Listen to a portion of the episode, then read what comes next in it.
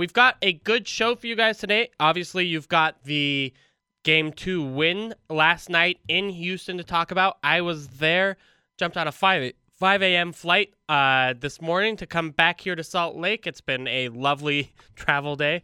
Uh, but I, I want to talk about that game, break it down, what happened for the Utah Jazz, what changed between games one and game two, what Houston will come out with with game three tomorrow, and a whole bunch of different issues surrounding this Jazz Rockets series. Of course, if you've got any questions, please uh, call us. You can call us at 877 353 0700. We'll take your calls and questions at any point during the show. You can also tweet us, again, at Andy B. Larsen, at JP underscore Chunga with your questions. Uh, we do have two guests on the show I want to make sure we, we point out. Tony Jones of the Salt Lake Tribune, friend of the show, friend of the program, friend of the station even, uh, will join us at 730. Dan Clayton, associate editor for Salt City Hoops, uh, brilliant jazz mind, will join us in the 8 o'clock hour. All told, a lot to talk about after that game, too. JP, uh, what was your level of surprise, first of all? Level of surprise, I'd say, for going on a 10 scale, I'd go probably seven or eight, honestly. Okay. I was pretty surprised by this result. And I was surprised by how lackadaisical the Rockets had come out in the game.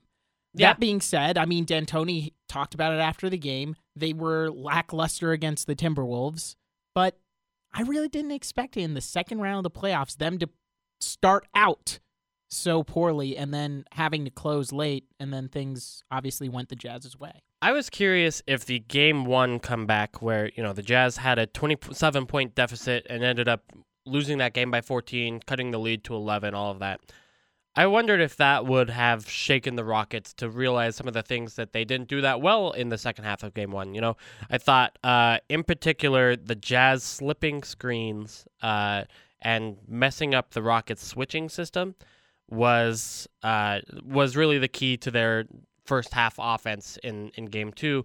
And they did it to some extent in game one. I remember I, I wrote about it in the, in the triple team that night as something that the Jazz could do more often to attack the switches. And in fact, they slipped nearly every screen. More often than not, not the Jazz didn't make any contact on these screens. It was just Rudy Gobert or Derrick Favors coming up to Donovan Mitchell or whoever was holding the ball, pretending to set that screen, putting that element of doubt in the Houston defenders, and then going directly to the rim. And then from there, it's you know when you when you almost set a screen like that, it's for for Harden and and Capela or whoever's guarding it. It's uh, all right. Did that screen really happen? Should we really switch? And when should we have switched? You know, in that play, and all of those different questions gives the Jazz a lot of wiggle room to find openings in the defense, and that's exactly what they did. And they sort of figured it out in that third quarter, if anything, right? The Rockets they they found themselves defensively in that quarter, but they just I don't know why they didn't they didn't discover in the first because I mean D'Antoni again last night he talked about how yeah they did switch they slip screens in game one they just didn't convert on those opportunities and then in game two they certainly did and and that was the difference the other thing that that made those shots um, and those opportunities, especially at the rim early, you know, you'll remember Derrick Favors and Rudy Go- Gobert got back to back dunks or layups, you know, uh, wide open layups uh, in the first two possessions of the game.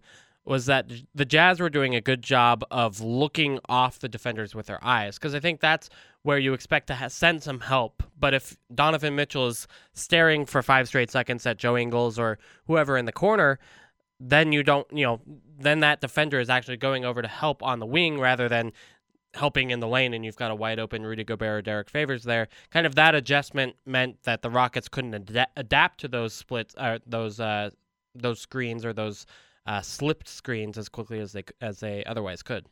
Were you surprised by the pace? Because the pace surprised me. The fact that it was so fast comparatively to where the Jazz yeah. really want to play the pace of the I, I don't know. so I think, fast. I, I think the Jazz want to play at this pace. Okay. Like I, I, you're right that the Jazz have been, you know, for the last three years before this year, they were the league's slowest team.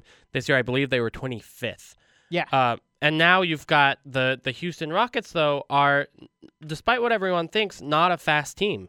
They take a lot of time to actually go through their half court sets, and a lot of them are isolation sets as well. So, uh, you know, they were they were uh, 13th in pace this year, but if you looked at the second half of the season, they slowed way, way, way down.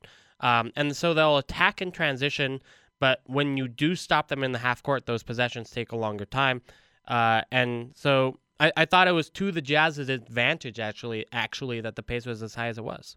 Really, I was I was taken aback because again I was going under that Sure. that uh, past years. This is a slow team.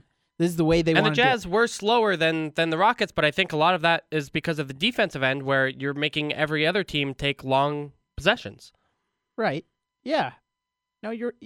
It's it's such a, a rejiggering of what you're thinking Yeah, in the agreed. playoffs because against OKC, that's where you didn't even want to go Agreed. fast. Agreed. One hundred percent. This is a very different series, uh, and I think you know it, it shows in the Jazz's approach to transition defense. The Jazz want to get back against the Rockets, but it, against Oklahoma City Thun- the Oklahoma City Thunder, the, the number one priority was building a wall against Russell Westbrook. Against the Houston Rockets, the number one priority is not a wall. In fact, Quin Snyder wrote "no wall" up on the on the whiteboard. Uh, it's about finding shooters in transition. So you need to get back, but it's just so you don't get Trevor Ariza, Eric Gordon, James Harden, Chris Paul wide open threes in transition. And I thought the Jazz did a good job of that. We've got a caller on the other line. What's the caller's name? Uh, Robert? Is that is that right? Uh, whoever it is, let's Rob. Well, uh, let's go ahead and get you on on the line. Uh, you're on the Salt City Hoop Show on ESPN 700. Rob, are you there?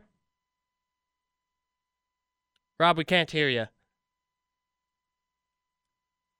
Can't hear Rob right now. as uh, penetrating, getting into the lane.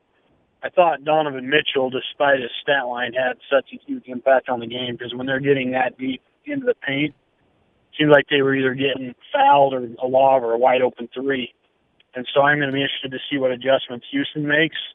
And then one thing I'm curious too is uh, we saw this a lot last year when Chris Paul's on the Clippers. That sweeping move that they do out of the three point line to draw the foul. Mhm.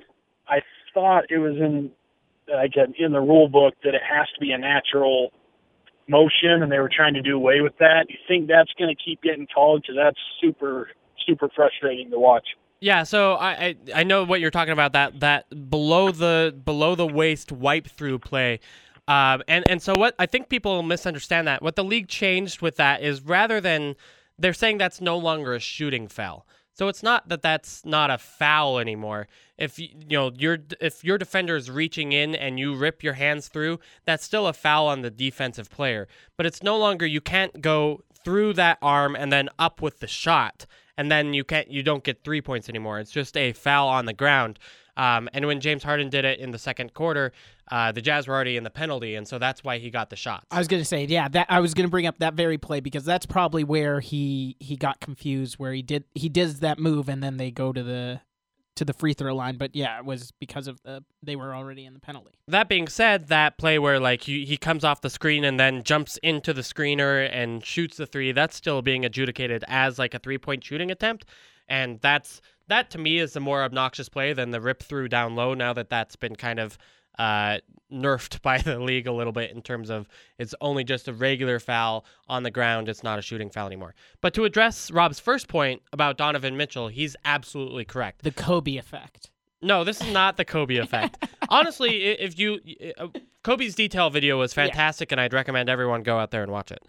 Uh, what Kobe said to do was was not what was happening in Game Two. I mean, I think there were some things where Donovan Mitchell was more physical on the perimeter and getting the ball in his spots in a much better way.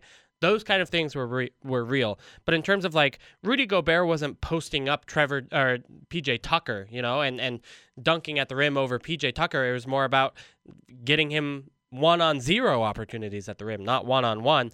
And then in terms of Donovan Mitchell's scoring ability, you know, I, I don't think it was. I don't think he got the the best scoring looks that he's gotten in the playoffs this year. It was that he was manipulating the defense with his eyes to find open teammates. So you have a, a help situation where a defender has to choose between Derrick Favors and, and Joe Ingles, uh, Donovan Mitchell would stare down Derrick Favors and find Joe Ingles wide open in the corner, uh, and maybe a no look pass there. Or he would do in the first two plays of the game, he did the exact opposite thing: stared at Joe Ingles on the wing for that co- that corner three, and Rudy Gobert and Derrick Favors are wide open for layups and dunk- dunks in the paint. I thought Donovan Mitchell had a phenomenal game in game two, despite the six for 21 shooting.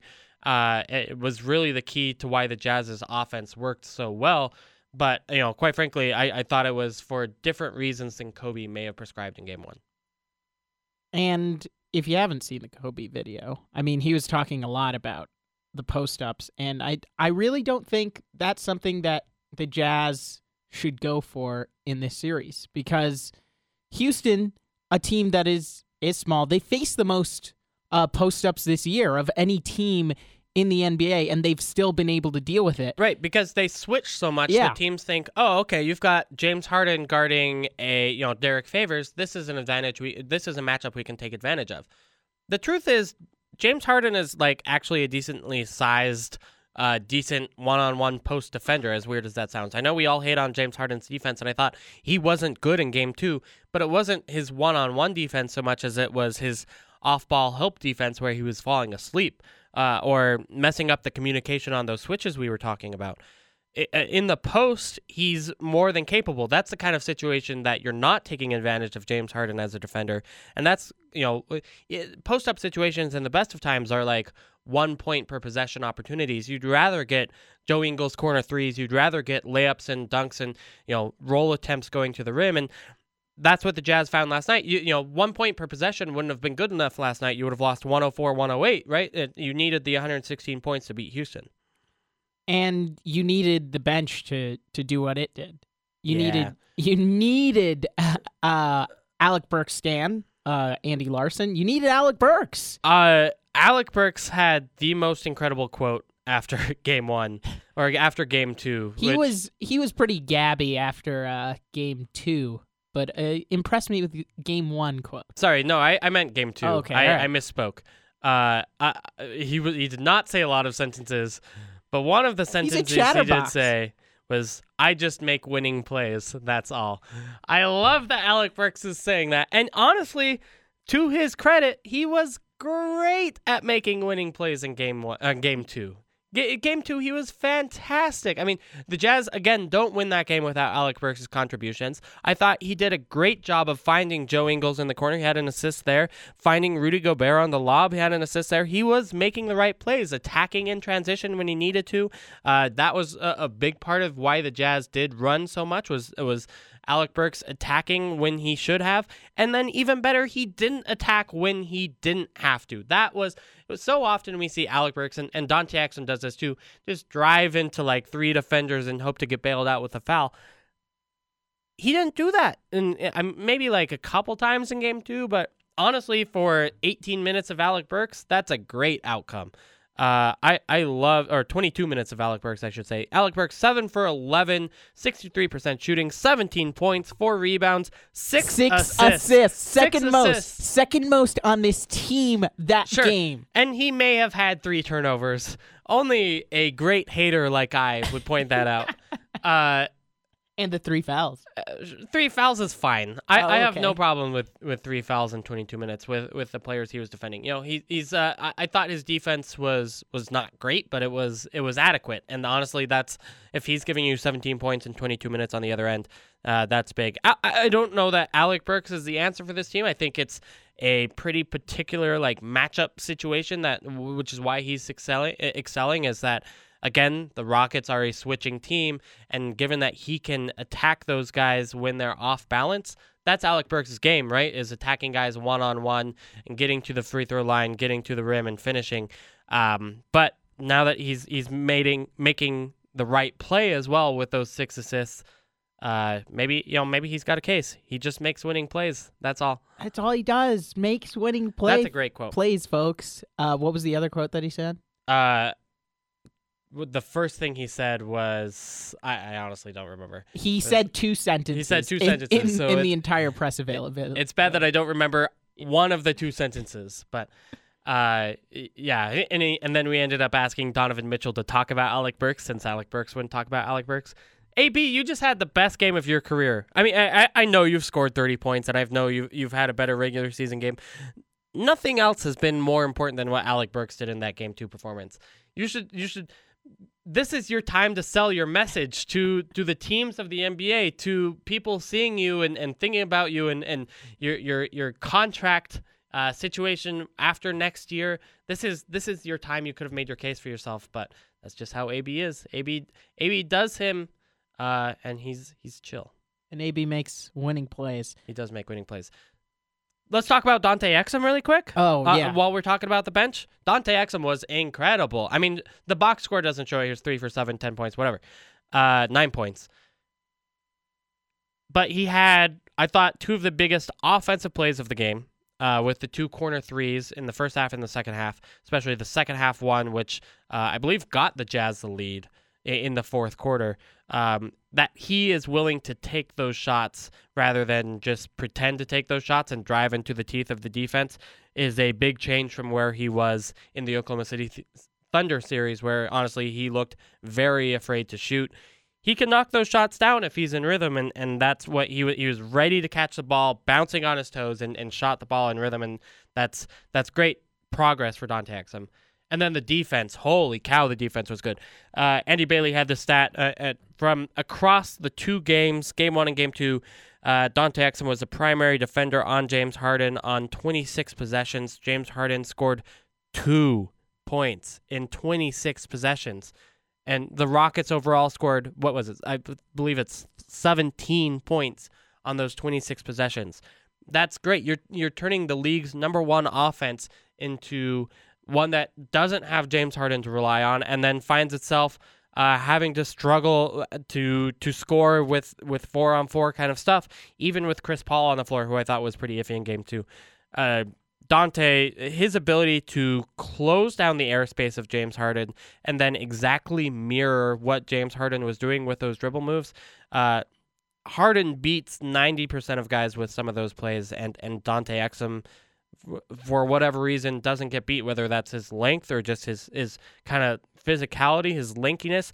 He did have five fouls and, and pick those up, but you look at the success of those possessions, and it's something, honestly, the, the Rockets will need a better answer for in game two. They did some switching of him. You know, they would try to force the Jazz to switch Dante Exum off of him, and then James Harden attacked Donovan Mitchell. But I don't know that that's a real good long term answer for the Rockets. Andy, you talked a lot about his defense. Good for him. Congrats. This is great for him. One minute left. The best dunk of the game, in my opinion, even better than than Donovan Mitchell's bunnies.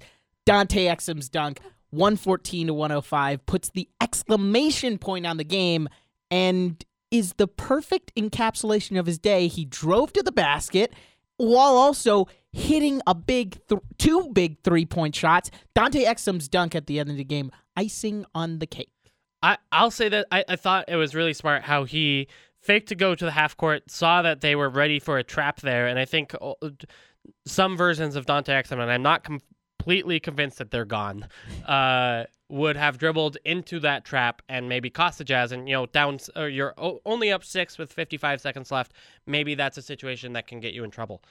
But then he turns around, goes to the rim, and then attacks, uh, and obviously hits the flush. Uh, I yeah, it was a great play. Kevin Harlan, you weren't watching the broadcast, obviously. I, I have seen the replay. oh, Harlan freaking out after the dunk. Perfect. Just what I need. The hammer. Oh, Kevin Harlan's great. Do you have a Kevin Harlan impersonation impression? Probably, probably somewhere. Well, we'll, With we'll no you- regard for human life. Yeah, that's okay. Yeah, I know It's not a- exactly. It's not a. It's not your best. I have better. I could do. That's fair. I could do better, Jalen. All right, we got. We'll we'll let JP work on his impressions of various NBA commentators uh, during the break, but we do have to take a break. On the other side, we'll have uh, a quick talk about the other member of the, of uh, the Jazz bench. I want to mention Jay, Jae Crowder. Crowder. uh, Jalen. had a great game as well. Um, and, and then also we'll talk to Tony Jones of the Salt Lake Tribune, Utah Jazz beat writer. We'll get his insight on what happened in Game Two and see what his thoughts are for tomorrow's Game Three here in Salt Lake City.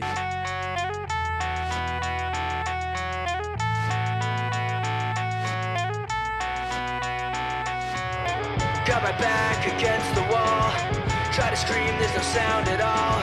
I'm stuck with nowhere to turn, but I'm trying. To the analytics, opinions, and best breakdown of the Utah Jazz and the NBA. This is Salt City Hoops on Utah's number one sports talk, ESPN 700. All right, welcome back into the Salt City Hoop Show. Andy Larsen, JP Chunga joining you. As promised, I do want to talk about Jae Crowder at some point during the show, but it's come to my attention I've been ignoring the question you were sending in in uh, the first segment of the show.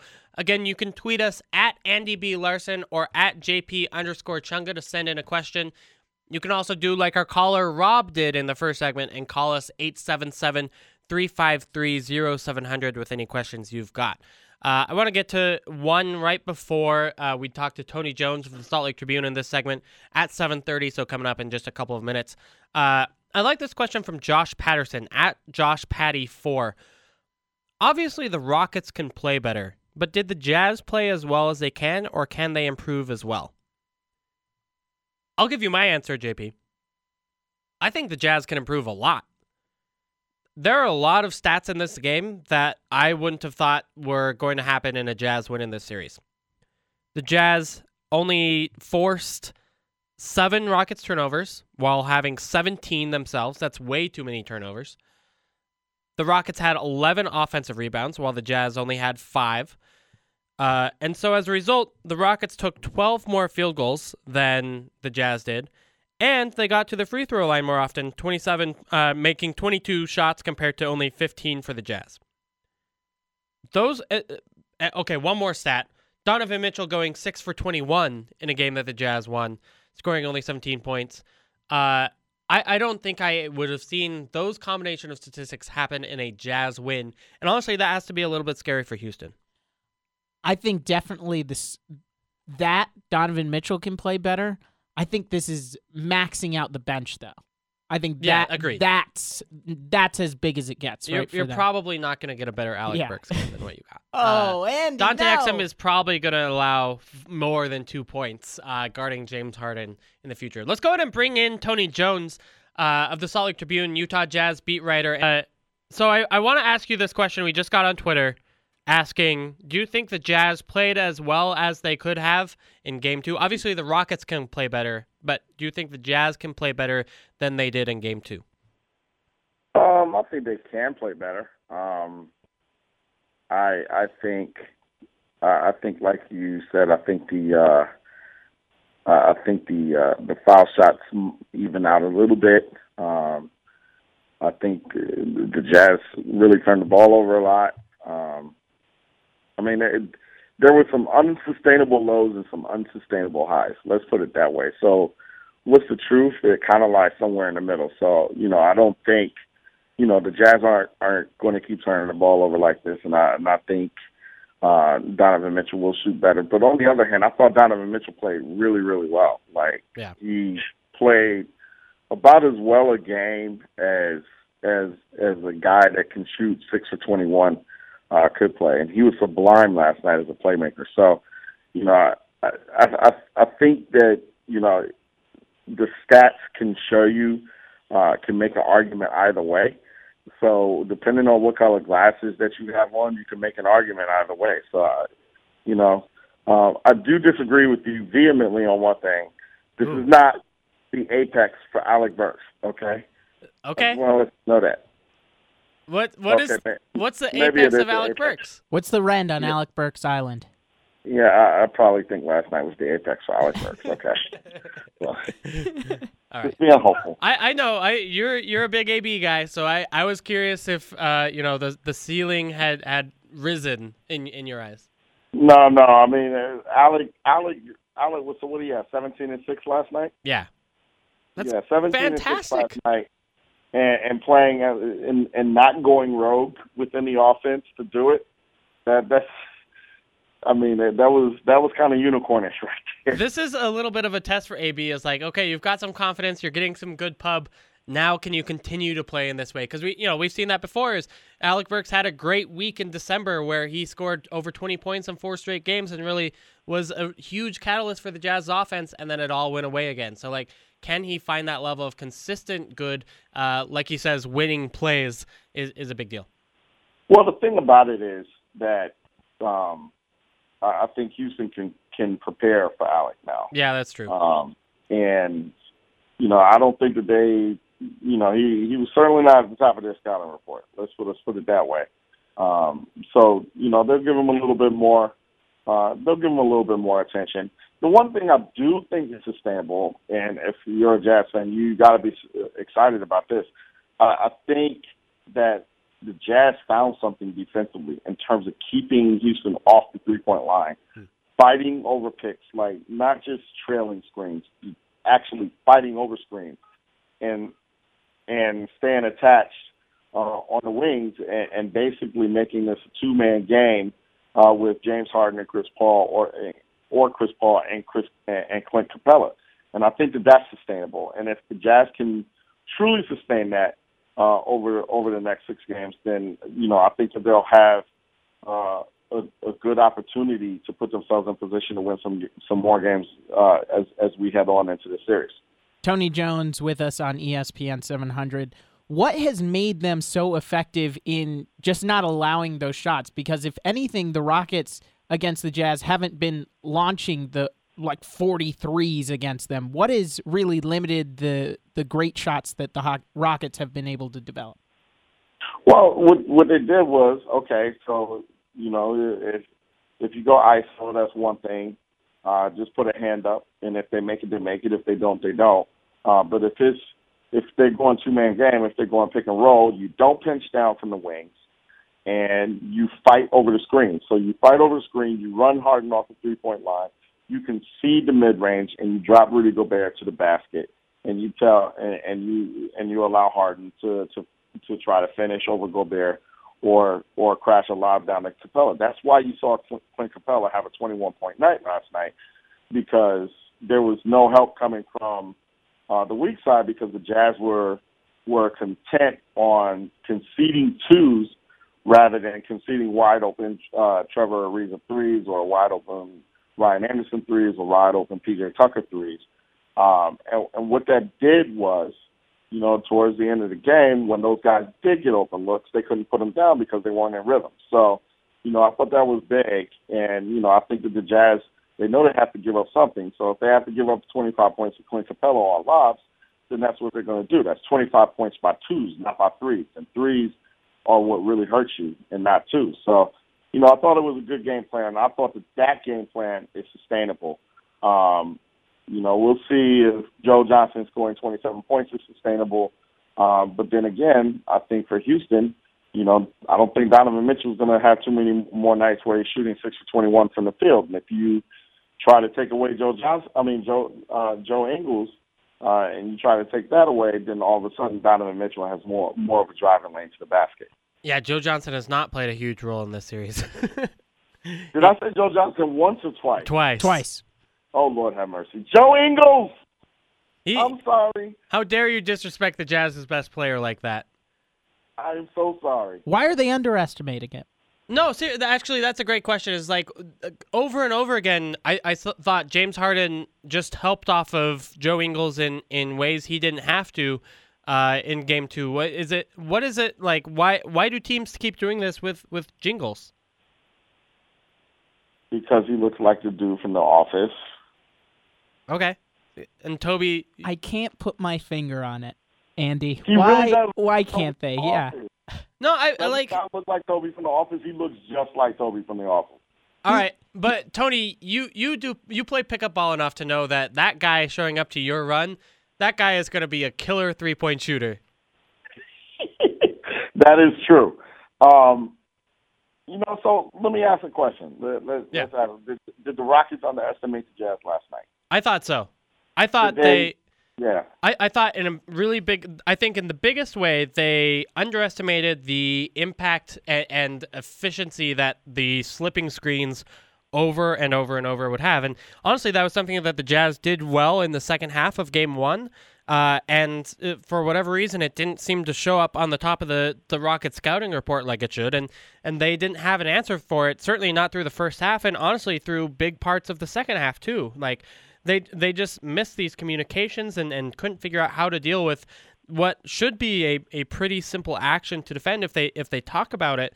Uh, I, I get like there's a timing issue there of when to switch and uh, whether or not to, but uh, you know I, I think they should have established easy and and hard rules. Uh, I, I you know that's a weird way to put it, but easy rules to follow and hard and fast rules on uh, when to switch in those kind of situations. And and honestly, they messed it up over and over again. And you saw Rudy Gobert, Derrick Favors getting wide open dunks at the rim, and Joe Ingles getting wide open threes as a result.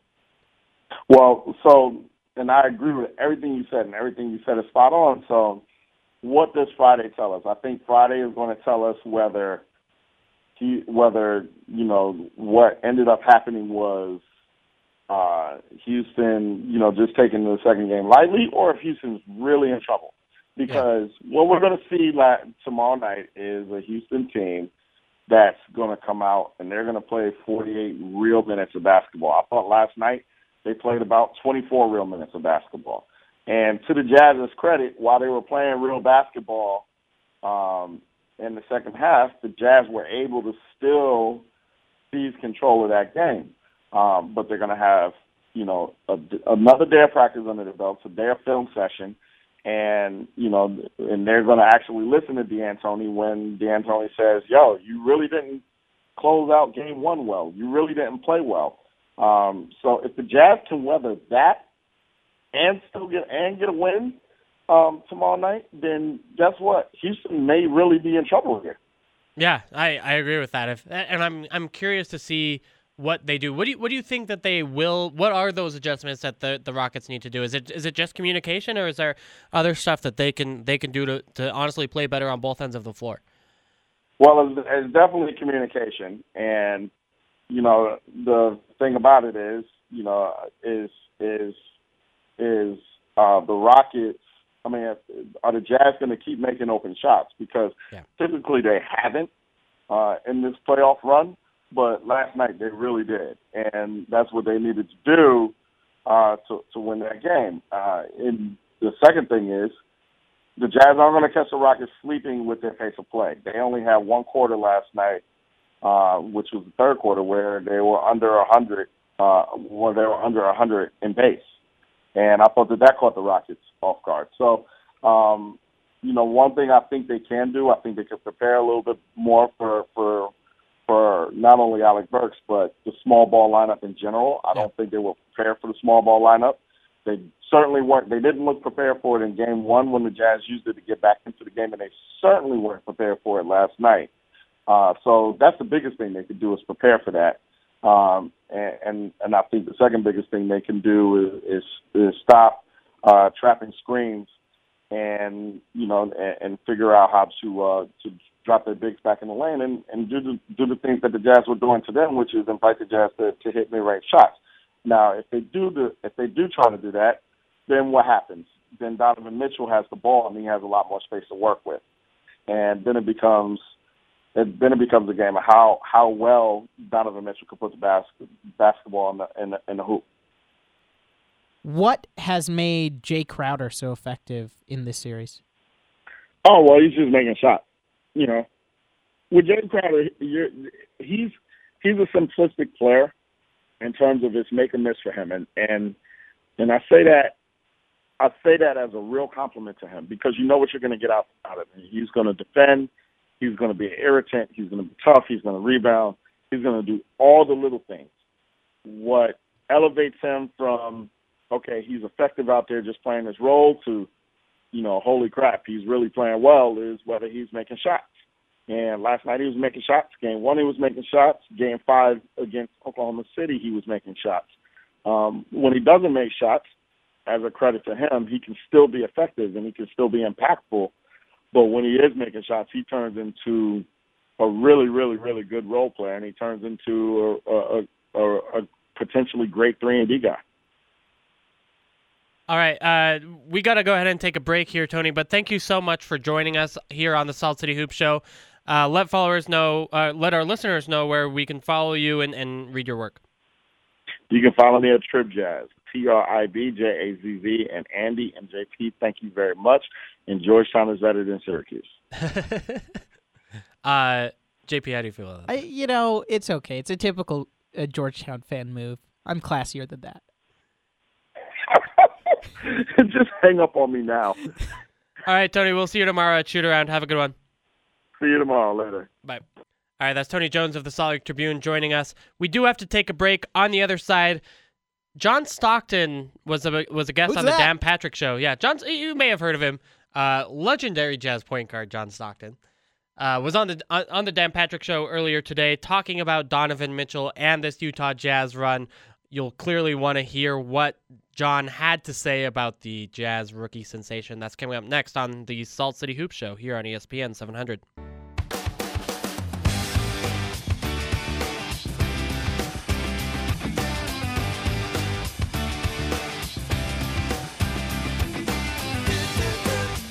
Home of the best Utah Jazz and NBA breakdown is right here. This is Salt City Hoops on Utah's number one sports talk, ESPN 700.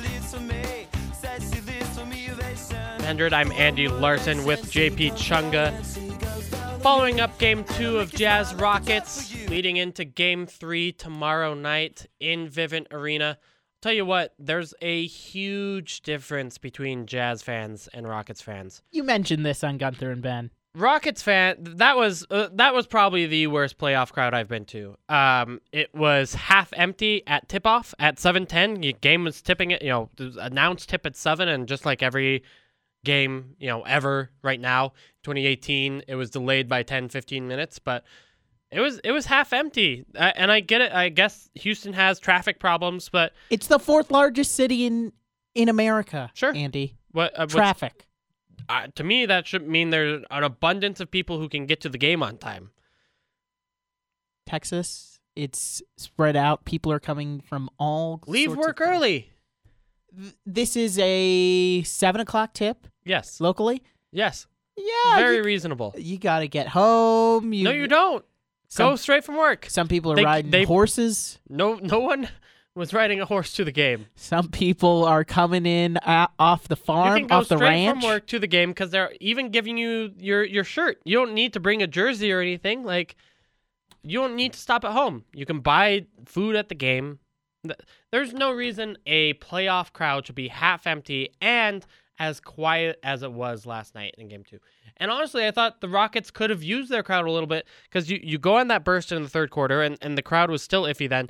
But then, yeah, the Jazz respond with that early fourth quarter run, put you down to four, six points. That's when you need your crowd to kind of push you back into the game. Uh, you know, maybe force turnovers, force miscommunications, whatever it is. And the Rockets crowd just wasn't there. Honestly, it, it seemed like they were disinterested to be there. It felt like a very corporate oil money kind of crowd, or at least that's what the that's what Rockets fans tell me when I ask about why the crowd was so bad. You said it's all oil money. Yeah, it's they're they're frustrated because those fir- those lower bowl tickets average five hundred to six hundred dollars Mm. each in the for the playoffs, and that's not you know I, a regular fan can can justify a splurge of like a two hundred dollar lower bowl ticket. I don't think you can justify that that price of five hundred six hundred dollars, especially not for season tickets, which is you know what sets you up to buy playoff tickets and everything else. I thought it was bad. Um, before we get into John Stockton, I've got a quick question on Twitter uh, that I want to get to. Uh, Cy, Ball is Life, asks Was the Jazz transition attack in game two a fluke, or can they replicate that in game three? Do you think Houston will prioritize transition defense after seeing what Burks did in game two? I mean, they have to. Uh, Yeah, they if you're Houston, but um, you said it. It it is it is replicable. The the pace that they played at, the fact that this is something that they really want to do because Houston in in a similar way to OKC wants to go ISO, but they are obviously way better at it offensively and uh being effective in the half court, they can do that. I also think like uh, you know obviously that was a faster paced game than we expected, but maybe that you know the the Jazz did commit a lot of turnovers. There were a lot of fouls that shortens possessions. Jazz only had ten fast break points. Like that's Mhm. that's a good number for them, but it's not world changing. You know, like that's uh, if the Rockets cut that ten point ten fast break points to four or six, does that obviously that hurts the Jazz by four or six points, but it's not a, a huge deal. You know, it's I don't I don't think that was the key to the Jazz's offensive success last night. I thought it was actually breaking down the Rockets in the half court that caused uh, the most obvious Houston breakdowns. Well, and I mean Donovan being the the hub of breaking Right. them down in the half court. Uh, this was noticed by Kobe in that detail piece. Um, Clint Capela in transition, not looking, yeah, not good. not looking at at the uh, at the ball handler, and um, Kobe picked up on it how Trevor Ariza was sort of PO'd that Clint Capela didn't notice that because it's something that has been a chronic problem with Capela. Yeah, was he was he was screening his own man, which is obviously something that the Jazz are a big fan of. Let's get into this Dan Patrick quote. John Stockton came into the Dan Patrick show this morning, uh, talking about the Utah Jazz and their run. Obviously, the surprising game two win last night. Uh, and he was the best part of the the interview was when he was asked about Donovan Mitchell. Let's go ahead and play that quote. the kid is really special. He's special in his demeanor. He's special in his comments for a guy his age. He's special in his his play and his confidence and his memory, his lack of memory, I guess, when things aren't so, uh, don't go so great. I just uh, when did I start noticing it? Probably about two months after people started saying it. John Stockton is slow to notice things. I know.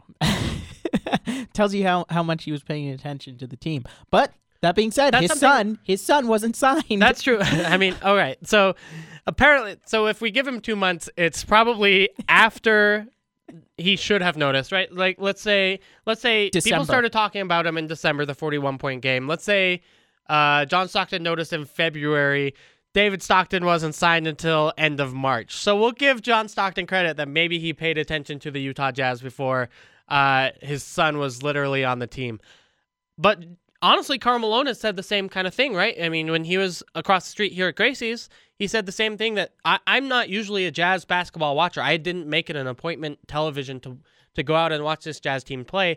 And Donovan Mitchell and and this team in particular has changed that, and I think has changed that for a lot of Jazz fans. and how many times are there on national TV for these guys Right. to to see them in the bright lights? I mean, sure, they have league pass. Do they? Uh, that's a good question. Do John Ooh. Stockton and Karl Malone they can afford League Pass? Do they have League Pass? I think Karl does. You don't think Karl does? I think Karl does. Do you think John does? I think John does. John is also a, a big college basketball fan, so Right. that also obviously diverts his attention from the professional game for until obviously March. I and maybe suppose. John does because he was at Milwaukee Bucks training camp uh, for a couple of weeks. Maybe um, I think actually only a couple days this preseason, kind of working with their point guards a little bit. Um, maybe he wants to see the the fruits of his labor when he you know sees Maddie Dellavedova and uh, I mean they he didn't work with Eric Bledsoe at all, but you know anyway. Uh, Drew Bledsoe, or Drew Bledsoe didn't work with either either of those guys. Terry Rozier wearing the Drew Bledsoe. Speaking of which, uh, Terry Rozier is killing it right now in this uh, Philadelphia Boston Celtics game. Philadelphia was up 20 uh, late in the second quarter, and Boston just won it on an 18 to 3 run to cut the Sixers' lead to just five. It's now 56 51 at halftime. the biggest fraud uh, about uh, college basketball is when you ask these coaches, "Hey, you know, what do you think about the pro prospects of this guys?" And Rick Pitino, uh, he said Donovan Mitchell need another year. He said the same thing about Terry Rozier. So, I mean, the biggest fraud of college basketball is going to these coaches and asking them, "Hey, do you want to lose a player?" Of course they don't. That uh, no, the the fraud is the coach's answer. Like Also. I, I'm True. I'm fine with asking the coaches the obvious question and to see like because you asked John Calipari and they're like, nah, that guy should go- probably leave. Like, See, he- but he's he, he upfront. likes right, and and that's what people like about John Calipari. Anyway, or at least the players do. We got to take a break on the Salt City Hoop Show. Dan Clayton joining us on the other side. Again, this is Salt City Hoop.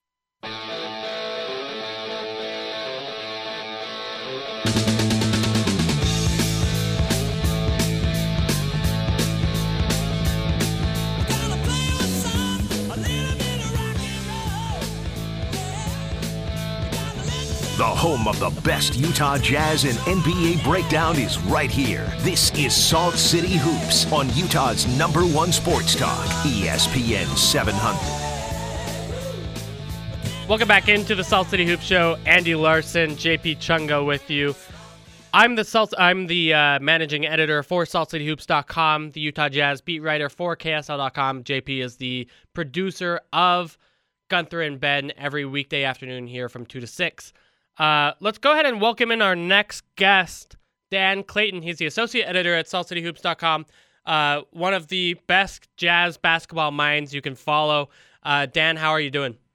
That is a tough bar to live up to. Um, but thanks for having me, guys. Um, get to talk about playoff basketball.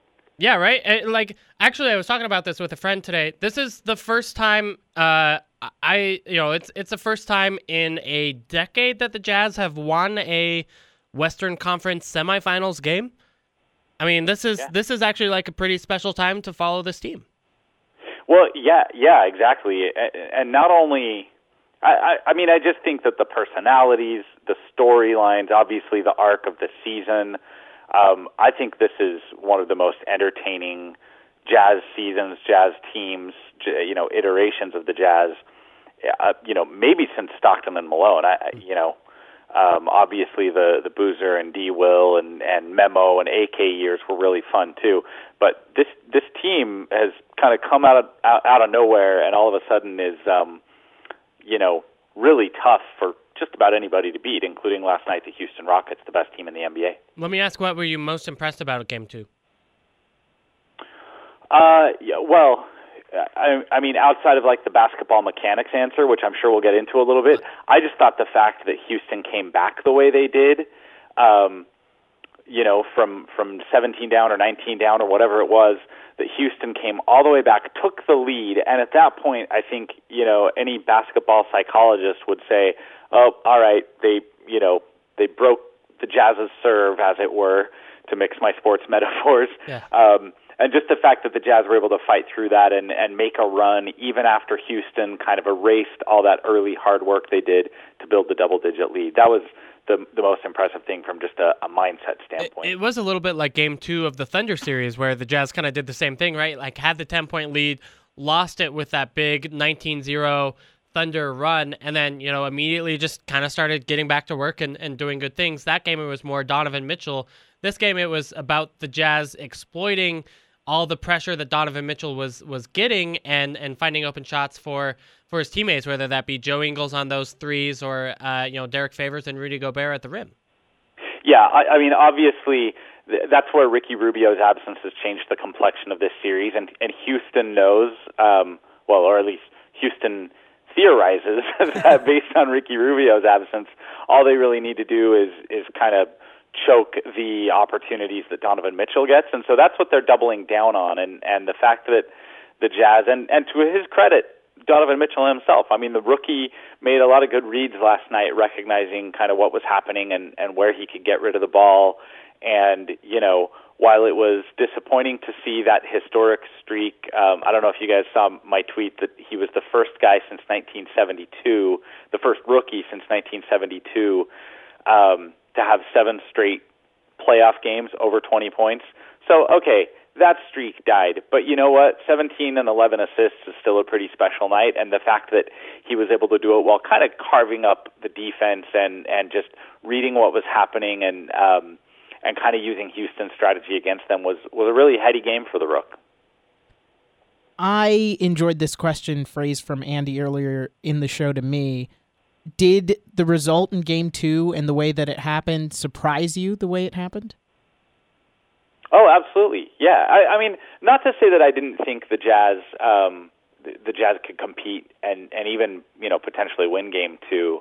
Um, I think game one for me had a lot of the feel of the OKC game one. Back to Andy's point about um, you know the parallels between the two series. Um, you know, game one of the OKC series, the Jazz lost, and it wasn't particularly close down the stretch. But you also got the sense after that game that the Jazz just hadn't played their best game. They weren't themselves. They didn't execute their strategy the right way. They made a lot of mental mistakes on defense and offense, and that's kind of how I felt after game one of the Houston series. Um, yeah, Houston had won, kind of going away, but it also felt like um, the Jazz had shot themselves in the foot in ways that if they cleaned them up, that game two would be a lot more a lot more closely contested. But to answer your question, JP, like I say, I think what surprised me is is the fact that They came out, they gave Houston their best shot. Houston fought back and gave the Jazz their best shot, and all of a sudden it was it was the Jazz looking up at Houston on the scoreboard, and to still find a way to overcome that, I think is is really special for a team that has you know a fraction of the playoff experience when you think of of career games played in the postseason on, on those two rosters. Okay, I want to get into the game mechanics uh, of what happened in Game Two, and then we can kind of talk about what adjustments to expect from Houston in Game Three. Uh, but we, have talked about it on the show so far. The Jazz did a lot of slipping screens to try to confuse Houston's switching defense, um, not making contact on screens, going up and, and pretending to set a screen, and then immediately diving to the rim or cutting out to the three point line. Uh, and then the Jazz kind of took advantage of that confusion to generate some open shots, whether that be by Donovan Mitchell passing out to the corner or finding those guys open underneath uh, underneath the basket, Rudy Gobert and Derrick Favors. Um, was there something else offensively uh, offensively you liked from a mechanics point of view that the Jazz did? Yeah, one other perhaps subtle thing that they did on on a few plays, they didn't do it universally because sometimes you you roll to the space that's available. But one thing that I that I liked that they were doing with Rudy in particular is they had him run a they they had him diving on a on a slightly different angle. So instead of going down the middle of the paint, he was kind of um, on a high wire on that on that left line of the free throw uh, of the paint area. Okay. And what that does is that's that's too far for Chris Paul to come over. So in game 1 we saw a lot of plays where Rudy got that pass on the short roll, but Chris Paul knew it was coming and and Chris Paul has largely been guarding um, Royce O'Neale over in the weak side corner. They've planted him on Royce O'Neale specifically because Royce isn't a, as big of an offensive threat. So that allows Chris Paul to roam and to get his hands in the passing lanes. And, you know, he gave Rudy some problems with that in game one, where he would go in and get his hand in the cookie jar and come out with the basketball or, or at least, you know, force Rudy into, a, a, you know, a quick bad decision. So I like the fact that they have him running a, a, a little tighter angle on that pick and roll so that then, you know, Chris Paul can't really come out, you know, you know, in basketball they talk about about the help line, which is this imaginary dotted line down the middle of the key. Mm-hmm. That's as far as you're supposed to come over as the weak side defender to help. So by Rudy rolling down the left side of the lane, or, or you know, whichever side they ran the pick and roll to, it's most of the time it would be the left side. A couple times it was the right side, but that just kept Chris Paul from being able to get in that passing lane and gave Rudy, uh, you know, some more looks at the rim. All five of his field goals made, speaking of Rudy Gobert, were dunks. So obviously they they just were getting him freed up in ways that didn't happen in game 1. So then I guess we'll we'll talk about the defensive side in in a second, but if you're Houston, what do you do to to adjust to those things? Well, you know, I think to the slipping to, to the slipping of the pick, you can do one of two things. You can um, you can stop switching screens, and then and then the Jazz will stop slipping picks because that's just gonna that's gonna change the um, you know that's going to change the way the Jazz want to attack what the what the Rockets are doing. So you could stop switching and and go into kind of a more traditional defense where you either hedge a little on the pick and roll, you know, bring the big up kind of high to slow the ball, or you could drop the big back and and stop the you know stop the drive, which is what they'd probably do if it was someone like Donovan Mitchell with the ball. Um, but but I kind of don't think they'll do that. I, I think they'll keep switching because the other alternative is you can keep switching. Um, you can anticipate that that slipped screen and the Rudy or the Derrick Favors coming down the lane early, and you can just help differently on the backside. And what that does is that forces, you know, the Royce O'Neales of the world or Dante Exum when he's parked in the corner, um, Jae Crowder. It forces other guys to beat you with that shot. And I think if I'm Houston and I'm playing the numbers, that's that's probably what I'm going to gamble on is you know Dante Exum beating me from the corner. And I know he made two of those shots last night, but uh, and and hey, how exciting was Dante Exum's game? Um, that was really. Oh, we'll talk about you know, it. Yeah, yeah, yeah, for sure.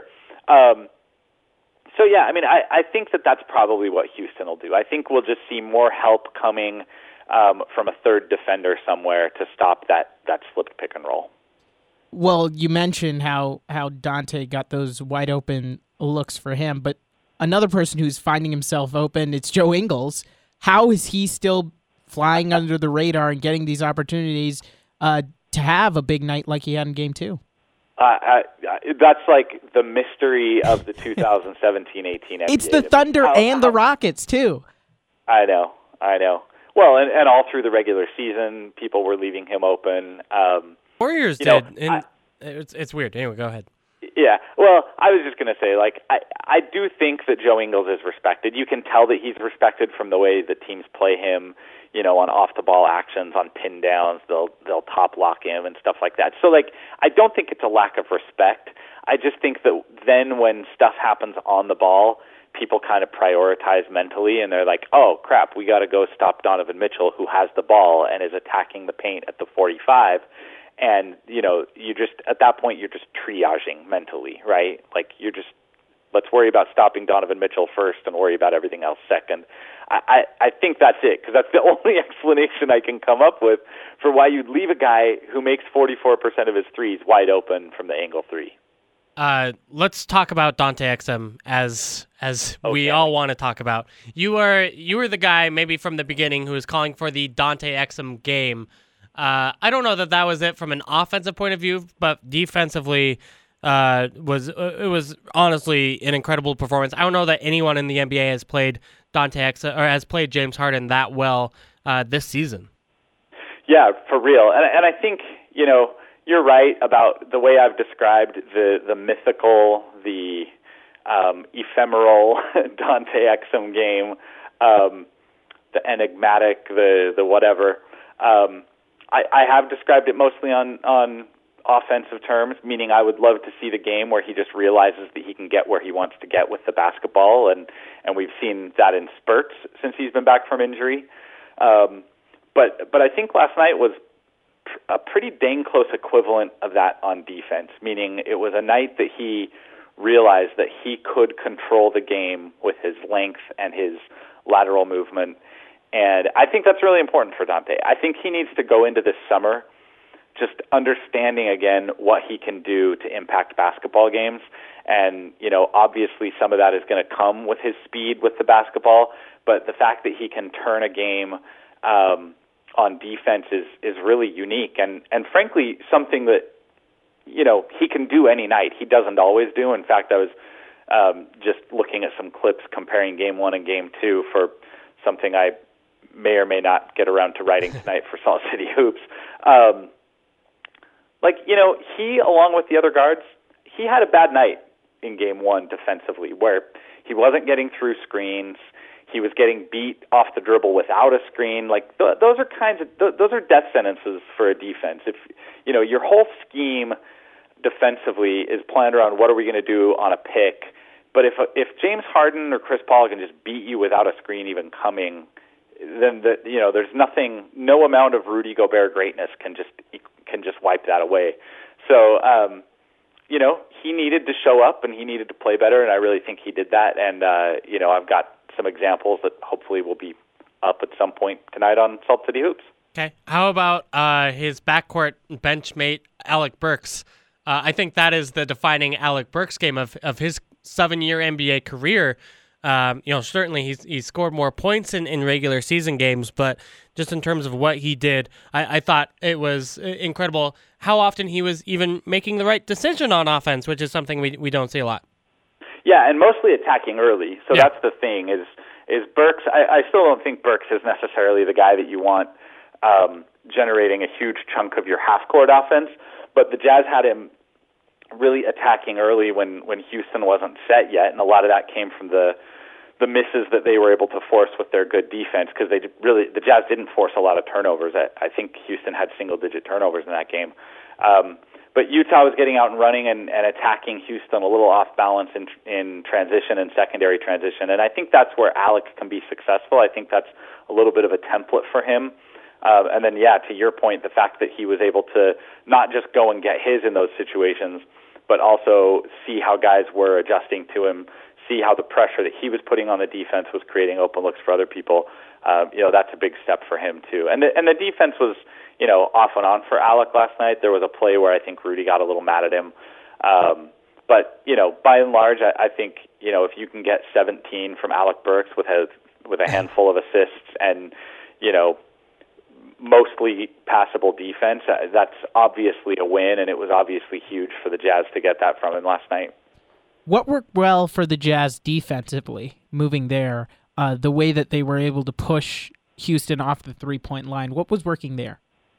You know, again, I I really think um, scheme wise, JP, I don't think they changed much of anything. Um, I think it was mostly about executing their game plan better, and, and that's where I go back to you know OKC series game one to game two being a lot like this series game one to game two. Um, the the Jazz guards really put Rudy Gobert and Derrick Favors in a lot of crummy situations in game one where you know if I if I die on a pick, if I don't get back in the play after a pick is set out at the three point line, then Rudy's got to guard two guys, and Rudy is one of the best guys in the NBA at guarding two guys. But you can and and you can get away with that, you know, as the ball's starting to come down the paint. But once James Harden or Chris Paul has the ball and they're eight feet from the hoop, and I'm still trying to guard two guys, that's just impossible. And Clint Capela got a ton of easy looks off of that, as did you know part uh, Harden and Paul themselves. So you know that was the big thing. The big difference I saw last night is just the amount of pride at the point of attack. Guys deciding, you know what, that might be a, a heck of a screen. And Clint Capela is a really good screen setter. Like that's an underrated thing that he does. The Jazz fans, Jazz fans should be aware of. But for Exum and Donovan Mitchell and Royce and even Jingles to say, you know what, I'm not going to let Clint Capela take me out of the play. I'm going to bounce off that pick or roll around it, or I'm going to, you know, just for them to to fight their way back in front and get back in into the play um, is what allows the Jazz to contain the pick and roll without bringing other guys in to contain the pick and roll. Like that's why the Jazz's defense is so great. They can guard the pick and roll with two guys because that's how good Rudy Gobert is. If the guard gives Rudy a chance to to do it, they can guard the pick and roll with two guys, and then the other people don't have to leave shooters. And I think that's what they've been successful at all year, and it's what they got back to last night. And there are still times where you'll say like, "Hey, we'd rather let PJ Tucker shoot an open three than let James Harden get to the rim."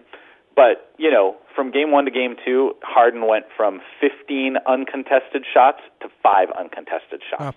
So it's about, you know, how can they do their job on Harden and make other people beat them, I think.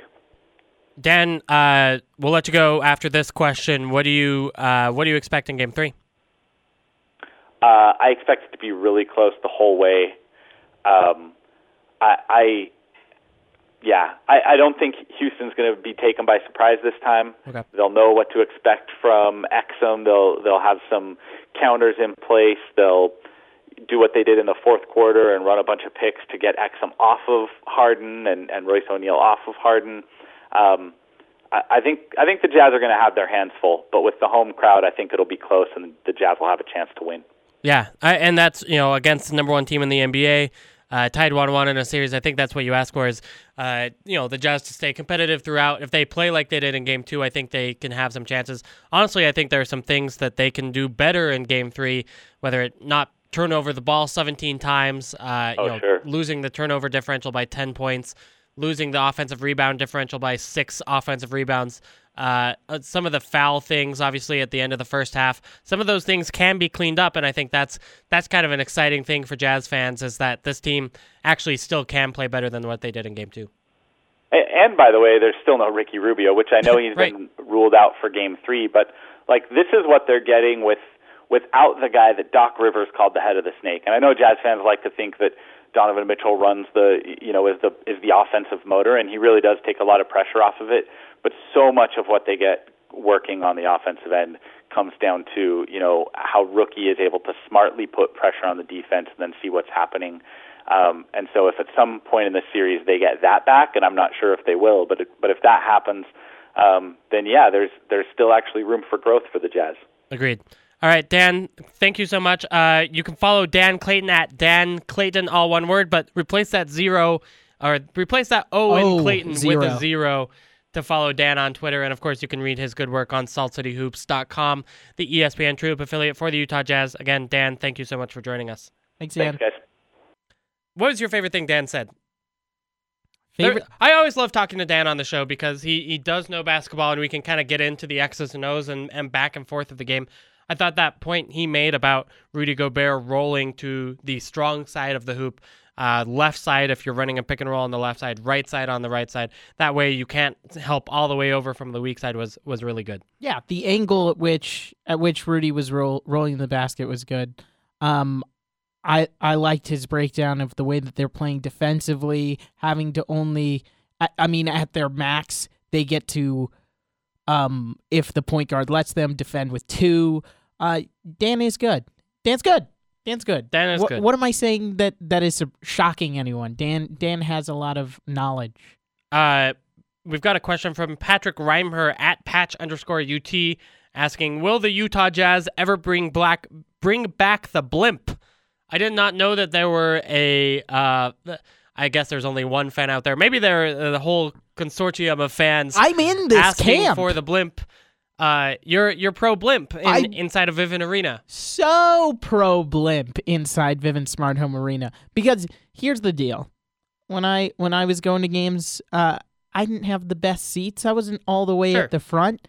So what would I look for? The freebies. And sometimes that blimp was the way that you get the freebies and and the uh, nice gift card to McDonald's or someplace I don't for know. a biscuit. Because to me, that that blimp, first of all, McDonald's biscuit don't you know? I, That's, I don't know what they sell at McDonald's.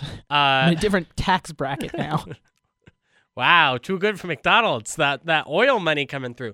Oh yeah. Um, first of all, if you're in the back 10, 15 rows, you don't have a chance at getting anything from the blimp because there's a ceiling at the arena that the blimp can't fly over. Right? Like you're you just can't get anything because of the airspace limitations. but it would go to the second second Go level. to the upper bowl and Yeah. you you might get something if you're in the first five rows rows. But as a former season ticket holder in row 10 of the upper bowl, I can tell you the blimp wasn't for me. Uh, and that is so I, I think you're you're overstating the benefits for the truly cheap jazz fans out there. Well, I mean, yeah, I'm overstating it because it had what six giveaways and inside a nineteen thousand arena, Yeah, only six people that. go away happy. So that yeah, yes. but I like I like the uh, the aspect of it going around slowly. It, it usually happened um, at Halftime? halftime. Yeah, that was a lot of fun to watch. Yeah, it's something to do at halftime, I guess. but- Especially when they don't have a great halftime entertainment guest. which is frequently. Blimp Uh, does it. There was Red Panda last night in Houston, and I'll Oh. give Houston credit for that. Uh, Red Panda is still the greatest of all time. Halftime act. Um, she's still flipping bowls on her head, riding the unicycle, um, in in a magical, magical way. I still I enjoy any magic act. I I'm a sucker Okay. for for the magic. They did that for what game three game game three of the Thunder series. I thought that was really bad. really. Yeah. See, I was getting my ear chewed off by Gordy Chiesa, Ah. our good friend. Yeah. Um, and I was saying, Gordy, let me watch the magic. I want to I want to judge the magic. But um, I love a good. I'm a sucker for a good magic because he sawed her in half. He sawed the woman in half. That I saw that out of the glancing look of my eye.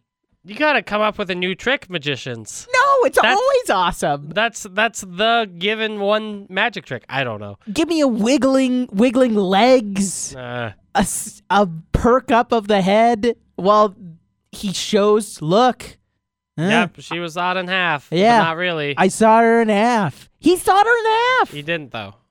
They're That's illusions. why she's alive. Illusions, Andy. All right, we're gonna take a break. Tricks her. talk about JP's uh, poor magic choices. Coming up, we've got more questions of yours on Twitter, and of course, we do want to preview Game Three of Jazz Rockets coming up here on the Salt City Hoop Show on ESPN 700.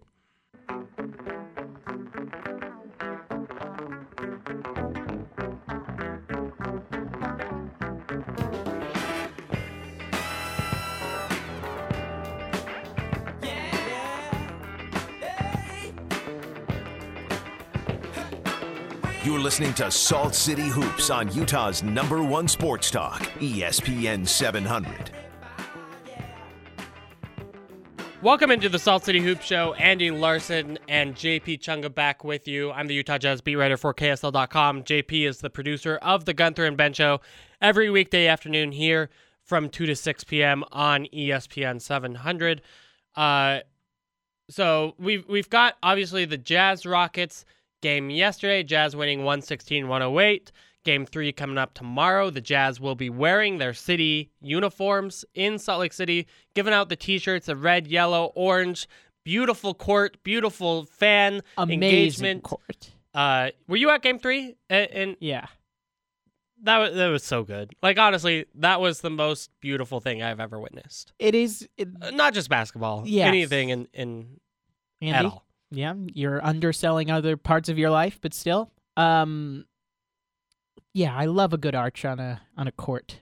No, just like the the fans and the colors and the the jazz win was was beauty to my eyes. It Huh? was honestly from like a basketball experience. I don't know that that was that was maybe the best basketball two and a half hour experience of my life.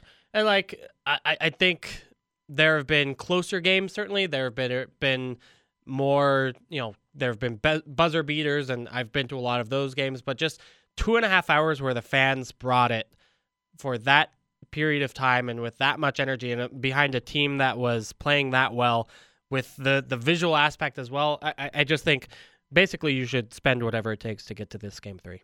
But we already talked about this on the Bill Riley show. Some people need to wear the shirt that is provided, even though Yeah, they didn't. I mean, Uh, you got to looking at you, shirt. John. Yeah. John Stockton did not wear his shirt in game three that he was given. Jerry uh, wore his Jerry wore his in game four, right? Did not in game three and game six. and game six. So Jerry, I love Jay, Jay Slow, doing good things out there. He is wearing the shirt. Yeah, I, I want to see John in the shirt. I want to see Okay. John in in the He can be a fan. His dad's on the team, or his kid's on the Sons. team. Suns on the on I the hope team. his dad's not on the team. It's not good. Uh, Questionable uh, signing by Dennis Lindsay. Yikes! It's not great. Uh, rest in peace, Jack. By the way, uh, died a couple years ago. Uh, we we do have a question on Twitter. Um, one from at Bebop. If the Jazz take them to seven, are they contenders? I don't know what that means. Um, like I guess if the Jazz take them to seven and lose, then I guess they're not really championship contenders because they didn't make it out of the second round, right? Like that's that's different. But like if you if you end up taking them to seven and lose, and you're you're you're maybe the team that gives the Rockets the biggest challenge, then I think that that means a lot. I think that the this Rockets team, if they do win in round two, is going to really struggle with the Warriors in game three in, in round three, and I think uh, they've they've shown some weaknesses that the Warriors can really take advantage of and, and make it to the finals. I, I'll broaden that question out. I mean, where does this team stack out in the West? I think it's up there towards the top half rather than the bottom half. Sure. Um, probably around three, four, best team in the West, uh, comparatively to the other clubs, especially since finally you got to see how this team would operate with Rudy Gobert. Um, this team definitely. I mean, Ben kind of really put it pretty aptly, where where he said they're in between the contender pretender, right? They're right in that that middle spot, not as good as the Warriors, Rockets, ahead of these teams that they're stacked up against. And I think trajectory matters there too, right? Like mm-hmm. if you were the Clippers and you win 50 games every Yeah. year, you know the the Chris Paul, Blake Griffin, DeAndre Jordan Clippers, and you you win 50 games every year, you never make it past the second round. You don't show any year to year growth. You you don't you're in the cap situation where you can't add anything to your team. Then that is that's that's NBA purgatory. You know, it's a, it's a good version of NBA purgatory, but it's you're clearly not challenging the best teams. Uh, but because the Jazz are on their way up with with a lot of young talent, they still have the flexibility to do things. Not so much this summer, but in the summer of 2019 and 2020. Uh, then you actually have some real opportunities to become real, true contender status. And then, of course, you know it depends what the Warriors do, uh, as well as you know how long this Rockets core stays together, or you know how long Chris Paul stays. Uh, you know, what are the top 15 or so players in the league? and how much you can add to this team because you Sure, have yeah. decisions to make this offseason. You have things things to worry about with Derrick Favors, with Dante Exum, with uh, Alec Burks, with all sorts of areas with this team. How can this team grow uh, beyond just being a playoff team for the next 10 years? Can they keep getting those extra rounds? Can they move up the playoff ladder and go go forward that way? Uh, thanks, Bebop, for the question. If you guys want to send in questions on Twitter, you can tweet us at Andy B. Larsen or at JP under, underscore Chunga. Not a question, but I want to appreciate Riley O'Brien for saying some nice things, saying, Love the Salt City Hoop Show. Told He actually DM'd Dan Clayton and told him how much he enjoyed that last segment. I really did enjoy that as well. If you missed any of the Dan Clayton interview or interview with Tony Jones of the Salt Lake Tribune or any of the rest of the Salt City Hoop Show, the show is uploaded as a podcast later on tonight. Uh, so you can actually follow us on the Salt City Hoop Show as a podcast on iTunes or Stitcher. Uh, listen to us there if you miss any any part of the Salt City Hoop Show or want to listen to past or future episodes there. Uh, I, I want to talk about these other series really quick. Right now, we've got a good close one in Boston. Philadelphia trails the Boston Celtics 86 85. The Sixers had a 20 point lead in the first half. Uh, the the Celtics went on an immediate 18 to three run to end the second half, cutting the lead to five. Uh, immediately started the second half on a run as well, getting the lead, getting it up to six at one point. But uh, Philadelphia has been able to to hang in there a little bit, especially attacking the Boston bench. Obviously, a, a little bit weaker than it, it, has been with some of the injuries that the Celtics are facing. Um, but you know, the Celtics going up 2-0 if if that happens in a series against a full strength Philadelphia team, while they they themselves are at you know somewhere near three quarters half strength without Kyrie Irving and Gordon Hayward. That's that's some really impressive stuff. Especially the way that they were able to do it the uh, the first game because. Um, Why do you say that? Because the Celtics went seven games in a slug out Sure. with, with the Bucks, having to deal with the fact that 76ers had already finished their ser- series against the Heat three days earlier, I believe. And yet, Brad Stevens is able to get this team to go and operate at, at the level where they're beating the team with the better, best two, three players on the floor. Yeah, I mean, we might be It's- learning enough about Jayson Tatum and Jaylen Brown and, and honestly Al true. Horford that Yeah, you're those right. guys might be, you know, we obviously Embiid and Simmons are, are great players, but uh, they may be better than than Ben Simmons is right now. Ben Simmons, I think his lack of shooting is getting a little bit exposed in this series, uh, and especially tonight. If I pulling up his box score really quick, I was looking at it earlier, but right now Ben Simmons 0 of 2 from the field for one point, five no take. assists, four rebounds. He's, that's not a weapon. I know. I agree. I have no take on minus this game. though. 16. I haven't watched this game. That's fair. I don't know this game yet. It's on the uh, old DVR. Yeah, the you, it's hard to watch a game and do radio at the same time. yeah, Google Fiber DVR, which is fantastic. It is very good. Oh. Get Google Fiber if you can. Are we sponsored by them? We should be sponsored. Oh, Like, they they're sponsoring us now because I have the biggest endorsement for them. uh, Ben Simmons, like I said, minus 16. TJ McConnell now a plus 18. So uh, that's it's not a. If you're a Ben Simmons stan out there, it's not a good time for you.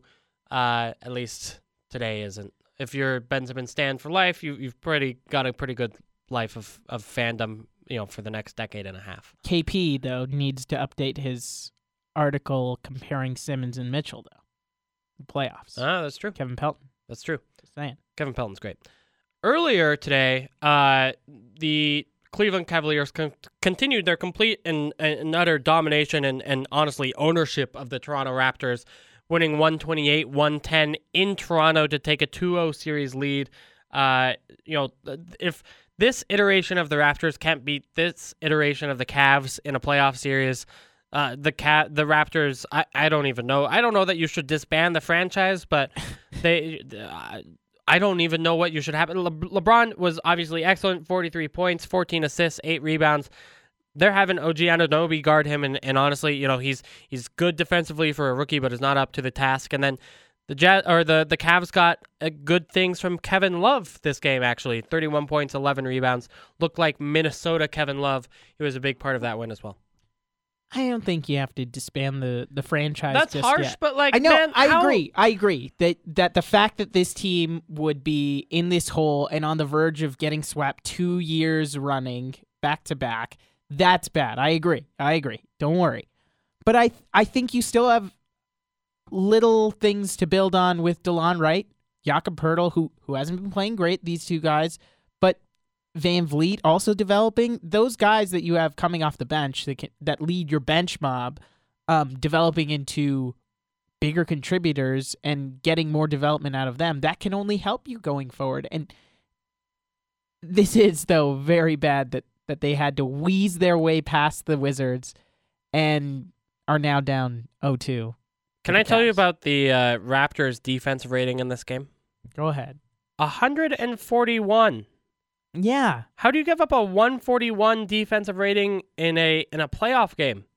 I get LeBron James very good, but like you can give Joe Ingles wide open corner threes every single possession, and that's a what a 135 defensive rating. They you shot, could give They shot 11 of 26 from 3 the Cavs. I mean, this is a bad that's not that good. This is bad. Like it, it, it's not just hot three point shooting Yeah. that, that won the game for for the Cavs. It's that they were getting into the paint and scoring with ease over and over and over and over and over again. Like uh, it's just.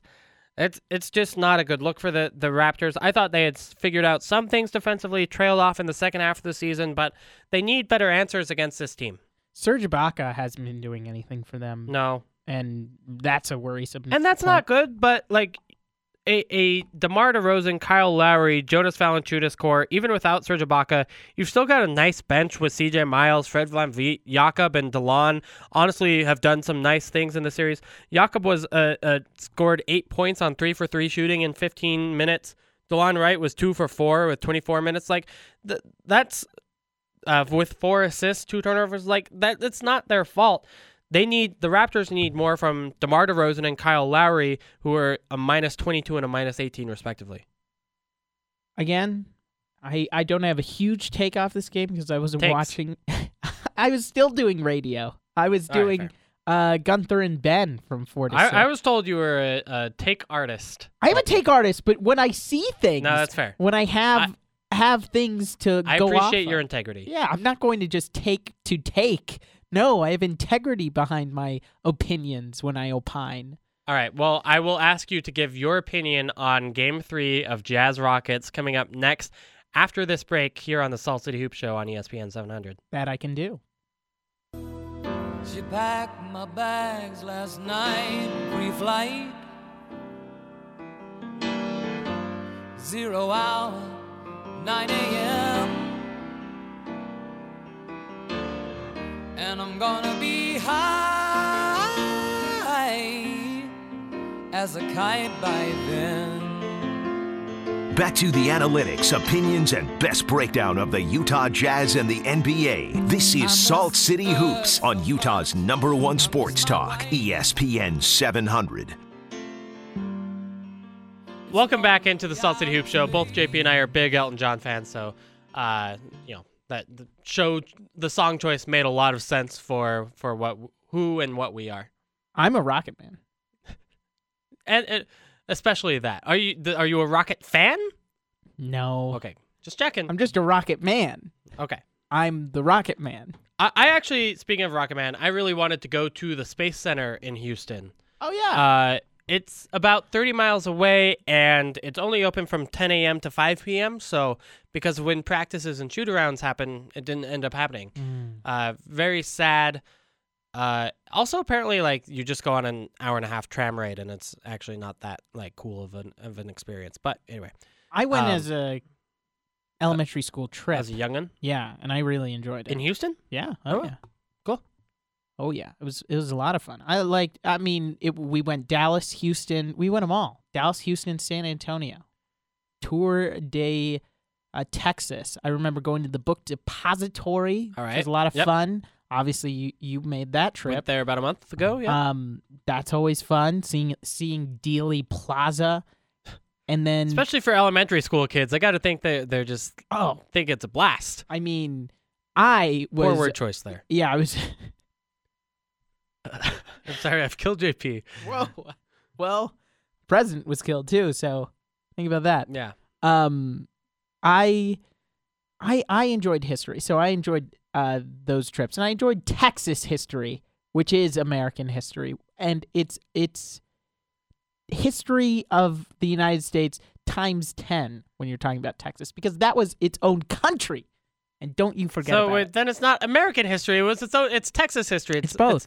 It, it is both. It's not American history times ten though. It Don't go too far. It is. It's it's a part of American history. Texas a- is a normal state.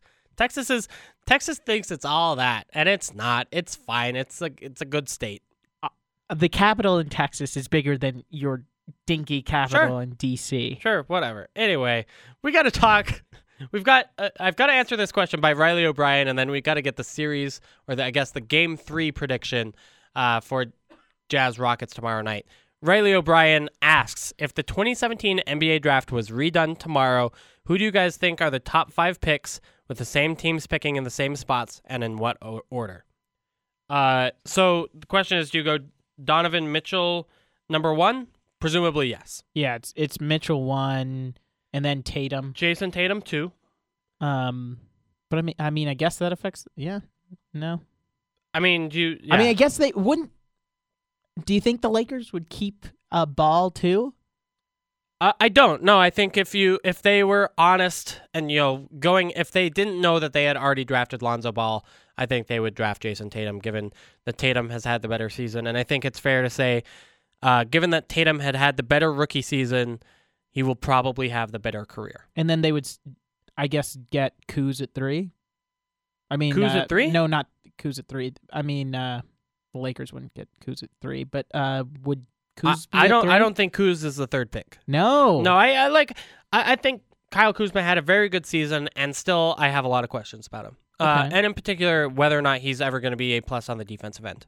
And he's still old for a prospect too, right? Like again, we, we I mentioned this on the on the Gunther Ben show earlier. He's ten days younger than Dante Exum, hmm right? Like I, I, I I think there's there's some stuff there, and he's very good. I think he may end up on like the the Antawn Jamison side of things rather than the I, I guess like a Dirk Nowitzki side of things, and and and that's a forced stretch four comparison, I guess. Mm-hmm. Um, they're not similar players, I guess, but I, I I'm worried about Kyle Kuzma's defense in a real way. Okay. Uh, I I might actually I like I would draft Lauri Markkanen still over Kyle Kuzma. Okay. And then is Dennis Smith in the conversation here? Uh, in, in the top five? maybe I, I I don't know. Dennis, yeah, Dennis Smith is is obviously in there. Uh, I thought Jonathan Isaac's rookie year was actually very good. Um, I, I would probably still take Isaac over Smith. Um, I also think you you start looking at guys like, uh, honestly, I thought Bam Adebayo had a good season. I, probably not top five. You Frank? you probably go Lonzo. Uh, Frank had a decent rookie season. Uh, so let's let's do it really quick. Donovan, Tatum, uh, Markkanen to me, Ball, and Kuzma are your five. Okay. I, I agree with that. I think uh, there obviously the drop off at three. Yeah. Uh, clearly, but um, yeah, that works. Quick prediction time uh, for Game Three tomorrow.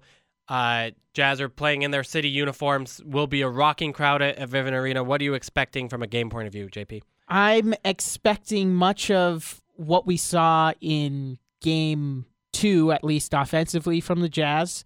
Fact that they will go faster than than what I expect and what you are traditionally used to uh, with the Jazz, but I really do expect uh, Mike D'Antoni and, and this Rockets team to be really, really coming keyed in, and it'll be a much closer game, and from the start, a much closer game than it was in game two. I think the Jazz will obviously not shoot as well as they did in game two, but you're going to see some improvements from Donovan Mitchell shooting. You're going to see fewer turnovers, turnovers from the Utah Jazz. You're going to see a better sense of the offensive and defensive glass, taking advantage of the Rockets switching on the on the boards as well. I think you're going to see the Jazz win that. I think uh, the the free throw line battle actually might be won by the Jazz in that game three home situation, and that's where the referees really matter.